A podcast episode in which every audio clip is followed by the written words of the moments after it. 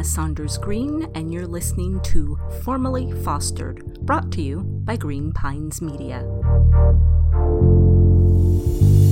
This is a podcast about foster care and children's mental health services, and sometimes the juvenile justice system, mainly because there's a lot of intersection between the three.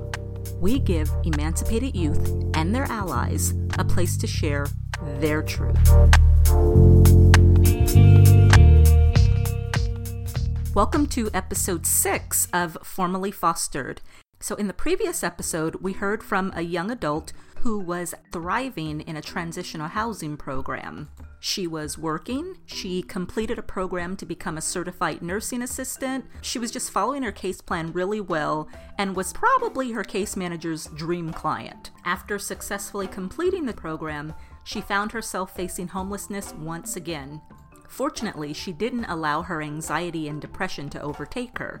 What she did was come up with the plan. She talked with a friend and they decided that they'd become roommates and start searching for an apartment. Searching with a roommate didn't quite go as planned either, but she didn't let that stop her. And this is where the interview picks back up. Every time we were looking for apartments that are two bedrooms, like everyone would turn us down and no one was like willing to even look at our application and then they refund us back our money. And then we ended up like breaking things off because I didn't feel like I needed to be roommates with him. So that's when I felt like things started to open up for me as soon as I let him go. And so like I had went up to my best friend to like get a peace of mind and I just started looking at stuff, and then I had seen this post of an apartment, and it said washer and dryer in the kitchen, and it was on Zillow, Craigslist, and Trulia. Okay. But like on Zillow and Trulia, it'll tell you if it was posted like 15 minutes ago, right. like, and so it was like 15 minutes posted, like when I had seen it. So then I had went on like Trulia and it was on there too. And then I went on. I always go. I check all three of the sites to see right. if one posts more information than the other. So I went on Craigslist to like see if they had anything on there and it posted. And then that's on Craigslist. It was like saying that the kitchen had carpet and washer and dryer. So I initially thought that it was gonna be ghetto. And then I had like this picture of it, but it was like a picture from like probably 20 years ago. So I was like, dang, it is the hood, but whatever, because it was going for really cheap. It was like too good to be true. It was like it said like 850 with the washer and dryer hookup. So I was like, what? So, if you live outside of the state of California, a one bedroom apartment for $850 might be a little bit of a shock for you. But trust me when I tell you, she found a deal, especially with washer dryer hookups. You don't find that very often. A lot of people know that it's expensive to live in California, but may not know exactly what that means. So, I want to try to break it down a little bit. Most property management companies want renters to make at least three times whatever the rent is. And that's because they know that you're going to have other expenses like food and utilities, your cell phone, clothing. So that means, in the case of this particular young adult, she found an apartment for $850. That means that the management company likely wanted her income to be at least 2000 $550 every month, which translates to about $16 an hour. Now, a lot of young adults that I've worked with, they think that if they can just work 40 hours a week at a job that pays minimum wage, that they'll have enough money for their own apartment.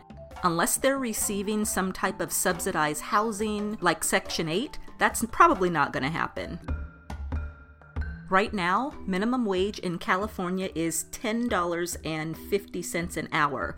That means that their monthly income will be about $1,680 a month, and that's before taxes. Once there are deductions, it's even less than that. But these are just rough numbers to give you an idea. So if you take the salary from a full time minimum wage job and divide it by three, they can only afford rent that's about $560 a month. Now, that might be reasonable in some other areas, but in California, you're probably not going to find that. That's why you find that a lot of people will have roommates, or, of course, move back home. But moving back home isn't an option for a lot of youth who've aged out of the system. As a matter of fact, moving back home may be dangerous. Okay, back to the interview. So I, I emailed the lady at night. It was like at midnight, and she emailed me back right away. I was like, I'm sorry, but can you contact us during normal business hours and give us a call tomorrow? And so I called her and I let her know like kind of like my backstory. Like I had, I was looking for with a roommate, and it wasn't really, um, it wasn't like a good idea, I guess, and it didn't work out. And so now I'm trying to venture out on my own, and I don't have like really good credit, and I don't really have renter's uh, history. But you know, and she's like, okay, well, can you just come check it out, um, like before you go to work on Friday? And I was like, yeah. And so uh, she asked me to get there at 10 o'clock, but to bring everything like my money order for the application fee and like paycheck stubs and stuff like that. So I made sure I had everything with me. And I looked at the apartment. I loved it immediately because I see like these two older guys out there, like African American, but one looks like a dad, and the other one looks like you know like mid age, like probably early 30s, Mhm. but like really relaxed. And I went inside and it was like perfect. And I got the application from her and I sat down and I filled it out. And then all these people were like coming in and viewing it. So I was like getting discouraged because I'm like, oh my gosh, she's gonna give it to them. And it was like one lady that was by herself, and it, you know, like she's like telling the story, and I was like, oh my gosh. So I ended up telling the landlord, like the lady, I'm like, oh my gosh, see, I'm getting discouraged and I feel bad, but um, I'm gonna just give you my application anyway. She's like, oh no, don't worry. And then the neighbors, they ended up like um talking to me and gave me some water and was like asking me some information about myself. And then I left, and then um she had like co- contacted me for like two weeks, like to come in and like give her some more verification paperwork. And then finally, like it was going on like three weeks, and I was just like over it. And I, I went to like to go talk to my friend. I'm gonna like look somewhere else. So when she talks about being over it, it was mainly because of the wait. She hadn't had much luck finding an apartment with a roommate, and she thought that maybe this would go the same way. I asked her if she had considered moving back to the city that she grew up in. Here's what she had to say about that. I feel like I was taken from not taken, but I made the decision to leave there and start fresh somewhere else. And for me to just go back to where I was at would just I feel like would make me go backwards. All So. I didn't want to go backwards. That idea of not wanting to go backwards was something that I could completely relate to. When I was 19 years old, I packed up my 1989 Nissan Sentra and convinced a family member to drive cross country with me so I could attend college in Atlanta, Georgia. I was immature and unfocused and had no idea how I was going to pay tuition at a private university, but I did it anyway.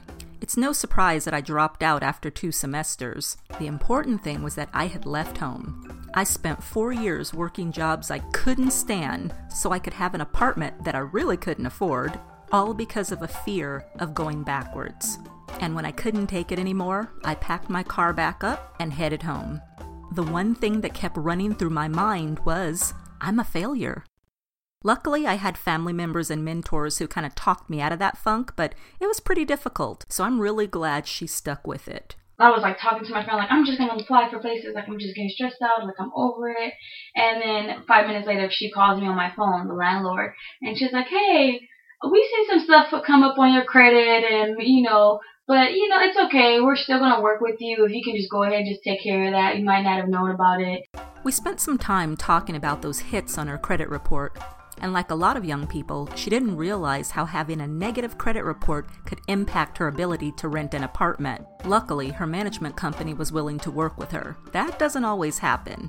They could have just as easily shredded her application and went on to the next person. She also talked a little bit about what those bills were. An outstanding bill with Sprint that I had with my ex, yeah, it was like over five hundred dollars.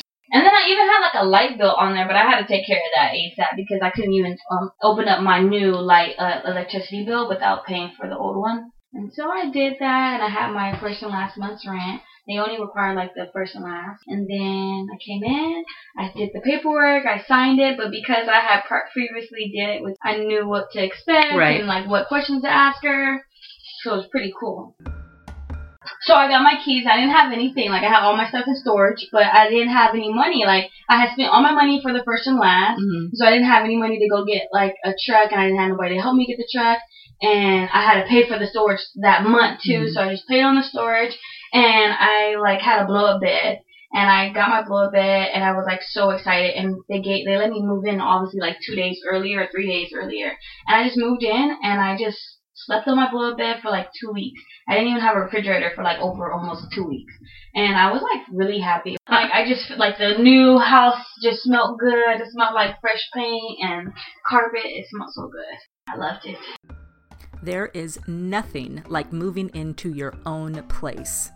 But I wanted to ask her at what point did you actually feel like your apartment was home? Mm, when I moved my stuff in, I was like, what? This is so real. Like, it wasn't real for me when I first moved in and I had, like, nothing in there. It felt like, ah, like this is just too good to be true type of a thing. but when I moved in all my stuff, it just felt like, oh my gosh, this is my home. Like, this is it. Like, I can actually keep this. I can maintain it. And I, that motivated me more, like, I have to maintain this. I have to because it's so homey and like the fact that I don't I know I keep talking about my washer and dryer, but it's such a that's important. like I was washing like out and like going because okay when I first moved out here I think it was the first time I was really using the washer and dryers like the wash houses because we had like apartments that always had like washer and dryer like even at the shelter THP like you know we didn't have to go out out of sight. So when I have to drive somewhere else and do my laundry and make sure I have to be like two hours before I go to work or like it's just a lot, you know. Yeah. You have to sit around random people and then you have to make sure if you are gonna leave, no one's gonna take your clothes out the dryer, you know. And hauling them in and out of your car was a lot. We spent quite a bit of time talking about her new apartment and the furniture and how she'd decorate and just her feelings about moving into her own space. It was great and I was so excited for her. I followed up with her a couple weeks later. Everything was great with her apartment, but she was planning on changing things up with her job. So I'm thinking about taking this contract up north, and it's for 13 weeks, and I was gonna do it during the um, winter session. But the thing is, it's like I'll have to take myself up there. The pay is like really good, and it's obviously guaranteed hours plus overtime, and they pay for your housing and everything. But the only thing is, like I said, was is to get up there, and then I'll have to maintain like my apartment here. So I'm contemplating whether I should do it or not. So I'm going to be honest and say that I was a little concerned. There were definitely knots in my stomach during this conversation, but it was mainly because I was concerned for her. I had just done a ton of research about human trafficking for my second novel, and I just saw danger everywhere. But I calmed myself down and just asked those very basic questions to see whether or not she had actually done her research, and she had. We talked about it quite a bit. I gave her some basic suggestions, she told me about some of her concerns, and we ended the conversation with something that I tend to tell a lot of the youth that I work with. If you're single and you don't have kids and you have an opportunity to travel, do it. She eventually told me about her plan to sublease her apartment. I have a friend, and they're thinking about well, because they're like in between. They need kind of like a place to stay, but they just need like an extra few months. So I was thinking like letting them stay there, but do I charge them rent? The first thing I did was encourage her to review her lease. In some cases, it's a violation that could actually lead to an eviction. And then we talked a little bit about her friend. I encouraged her to think about her friend's character.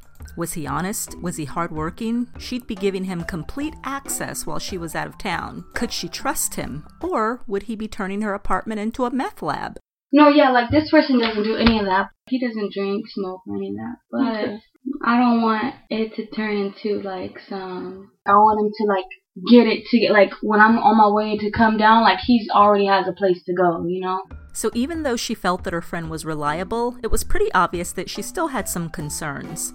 When I asked her, she said she just didn't want to deal with the drama of a live in relationship. I don't know. So we were talking about it like a few days ago, but then I don't know why people read into signs, and I'm like, that's probably what my issue is because he's a Gemini, but supposedly they have like two sides or something.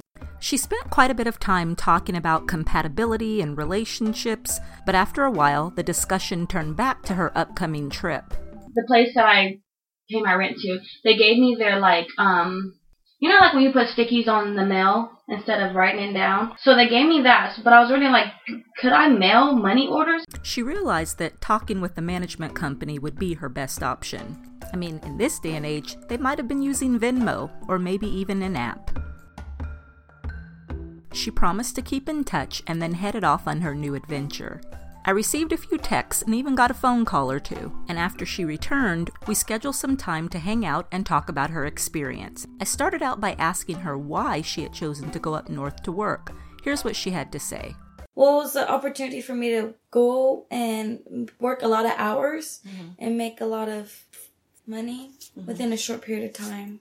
And that way I can like come back home and pay out my housing and just focus on school. But things ended up being different. So I did get a lot of hours and I did get good pay, mm-hmm. but it was just not really worth it because like it's I had more of a peace of mind back home working versus going out of my comfort zone and in a different environment, being around a bunch of different people for it to, and it was like really chaotic. So it was, it was too much for me. I was I was supposed to be there for three months, but I ended up staying there for only two.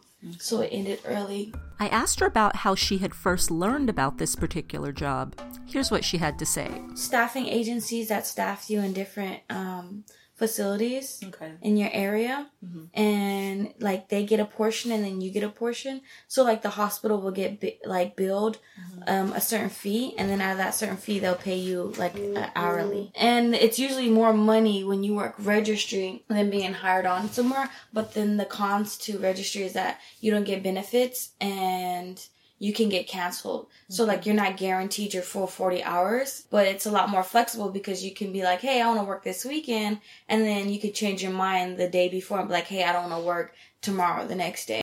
Down here, I think people are a lot more on top of things and they're a lot more serious versus up there they just I don't want to say nonchalant towards certain things, but it's just I don't know. I don't think things were taken as serious. Mm-hmm.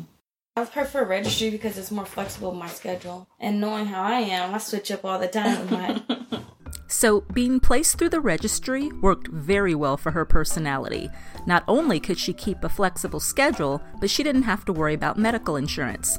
As a former foster youth, she was covered until the age of 26. I asked her if things had worked out well with her management company, specifically if there had been any headaches with her paying the rent while she was away. Yeah, I communicate with my landlord a lot too. And then I just sent her three months worth of like three checks. Mm-hmm. And I dated them for those, like the date. Mm-hmm. So like January 1st, February 1st, and then March 1st for my rent. I think I feel like I appreciate my apartment more now, so when I since I've left than I did before I left for some reason.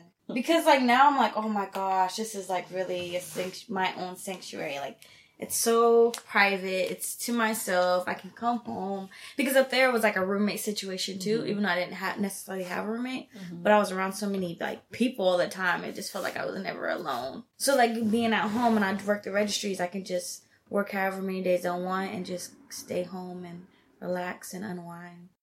Being on your own is like super awesome. Mm. Some people think I thought it was gonna be scary being alone, but it's like the best thing ever. The first week I was kind of lonely and like nervous, and I have really cool neighbors. Like they look out for everything. Like they be watching out there. Like I had some packages that got delivered the other day, and I came home and it was like six o'clock and there was no packages, and I was like, oh my gosh, someone stole my packages. I was so upset, and then like I, I went outside to do something with my friend, and I was like, ah, someone still didn't return my packages. and then my neighbor came. I was like, hey, I got these for you because I didn't want nobody to take them. So we spent some time talking about good neighbors and how much of a blessing they are. And not just because they might hold on to your packages. Sometimes they actually become part of your support system. We spent some time talking about the little things, how going up north hadn't worked out quite like she expected, but it was definitely a good experience. Even the 10 hour drive was an adventure. At some point during the conversation, she casually mentioned that she had finished reading my book, Angelique. So, of course, I had to ask, What'd you think? I really liked it. Like I couldn't put the book down when I first got it. And then me being me, like flaky, it took me a while to get pick it back up and finish reading it. But not because of the book. It was just me. I really liked it. Like it was really enticing. It seemed like you were like one of them, you know, because you're speaking on their level. It's kind of cool. And you had some twists and some turns in there too. That was kind of cool. That I didn't even expect. I was like, what? Uh-uh. No, he did not. Girl, about two times. No, he did not. With the baby and the whole situation why Angelique got taken away and Oh, yeah. stuff. And then, Yeah. like, of course, the mom being so extra out and being her promiscuous and stuff. Like, that was just, I was like, oh no, her mama didn't. I was telling my friend about, like, your book and stuff. And I, he was like, he asked me about the details again. And I told him, you know, it's about former foster youth that, uh, you know, that experienced foster care and now they're like in transitional housing and they're all living together in a sense, but not roommates, but just like in the same complex. And he was like, "Oh, you know what? That's what it is." And I was like, "What?" He was like, "That's why you're socially awkward. I forget that you used to be in foster care." And those were the words of a friend. She recognized that people just didn't understand what it was like for a young adult who had grown up in the system not being with your family, being forced to live with strangers, and then being labeled for something that was completely outside of your control. And she made it clear that it wasn't just ignorant friends. Here's what she had to say about one of her college professors. Like we were having a discussion and like how were you raised? Are you raised in like group? It, it's a sociology class, and it was like, how did your parents discipline you? Did you yeah, did your parents discipline you by taking action or was it like disciplining you by like taking things away from you? Was it physical? Was it this and that? Like, um, did they let you experience your own problems and let you grow from them? Or did they take control and actually like try to physically teach you or guide you? And so she was like, raise your hand if you're group A, raise your hand if you're group B. And then she was like, oh, some people aren't raising their hands. So some of you guys must not have had parents and like laughed. And she was like, I can't imagine not having parents. And laughed again. And I was like, oh, that's really, really insensitive. And I was like, yeah. I was like, what if some people are just too embarrassed to say they don't have parents? I think it's important to note that this particular professor is also an advocate for young foster kids. And she was just like telling me that she's just like so sorry and that she wasn't thinking and that um, she's happy that I took a stand for myself and not only for myself but for others Aww. and that for future reference like she totally knows like it'll never happen again. Right. As uncomfortable as it was, I think it served as a really good reminder. For example, even the professionals get things wrong sometimes. I can't tell you how many times I've put my foot in my mouth as a social worker. It's gonna happen. We're not perfect. But when it does, the important thing is that we apologize, admit that we made a mistake, try our best to learn from it, and then move on. Those are important lessons that our youth need to learn. It's also a reminder that our youth have a voice and it's important for them to advocate for themselves. It's been about a year since I first started meeting and talking with her about her experiences. Like most young adults, she doesn't call very often, but I find myself looking forward to her occasional text messages. So when she invited me over to see her newly decorated apartment, I gladly accepted. So I have another job, and my other job, I worked like crazy, and I still work like crazy with that job like a lot of overtime. So I, I literally didn't have time to really just go shopping and spend all my money. So I saved it, and every time I like seen something that I liked, I would just like buy it. So I knew what I wanted to do with my apartment beforehand, but I didn't know exactly how I was gonna do it with my budget. I went online. I seen some things. I got a lot of stuff used, like this picture here. I got this for 40 bucks and the original person bought it from Pier 1, so it's pretty nice. Her apartment was really cute. She had chosen what I would consider Hollywood glam as her decorating theme. There were crystal chandeliers and lamps with rhinestones. Her favorite piece was the tree trunk table that had been spray painted in platinum. She said she preferred neutral colors, so almost everything was shades of silver and gray with splashes of navy blue accents. I don't know, it just has like a super cool feel to it like really chill. And my bed's pretty comfortable, honestly. It's a king. Like all of us, she still has her challenges, but I don't think I've ever seen a young adult more at peace with themselves. And that's what led to my final question What are you enjoying about your life right now? Right now? Mm, I feel like uh, because of me working a lot and saving, I'm able to do more than I expected myself to be able to do. I'm looking forward to just like traveling, personal investments, school. I keep saying that, but I'm gonna really do it. Thank you for listening to Formally Fostered. You can subscribe to us by going to Apple Podcasts or follow us on SoundCloud. Feel free to leave a comment or email us at info at greenpinesmedia.com. So, until next time, have a good one.